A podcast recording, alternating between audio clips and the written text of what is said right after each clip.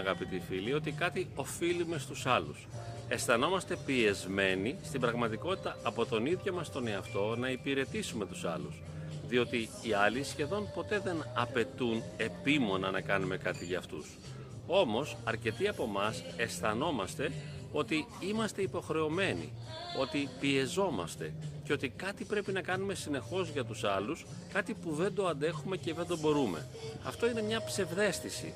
Ξεχνάμε το δικαίωμά μας να οριοθετούμε και να διεκδικούμε. Μπορώ να πω λοιπόν, αυτά είναι τα όρια μου, δεν πας παραπέρα και αυτά είναι τα δικαιώματά μου. Αυτό θέλω εγώ. Τι είναι όλες αυτές οι πιέσεις που δεχόμαστε από τους άλλους; Γιατί δεχόμαστε τόσο ισχυρές πιέσεις; Ακριβώς επειδή έχουμε ένα πολύ αδύναμο εγώ.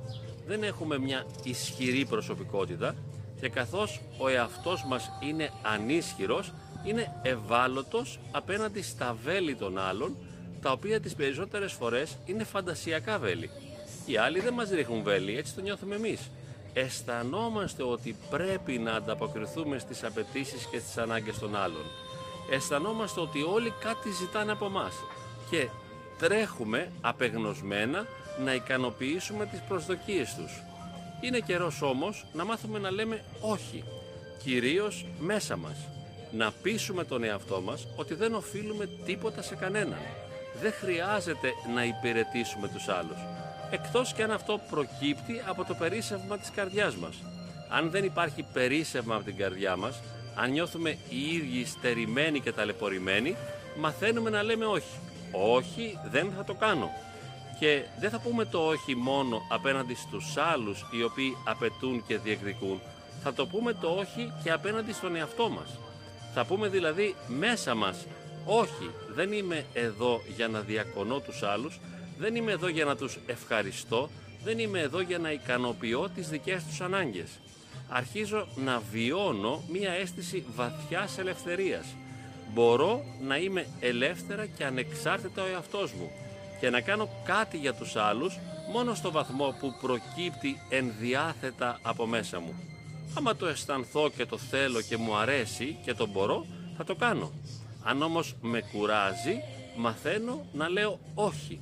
Όχι στους άλλους, αλλά και μέσα μου μαθαίνω να διεκδικώ το δικαίωμα του όχι, ώστε να λέω στον εαυτό μου δεν χρωστάς τίποτα φίλε, φρόντισε τον εαυτό σου.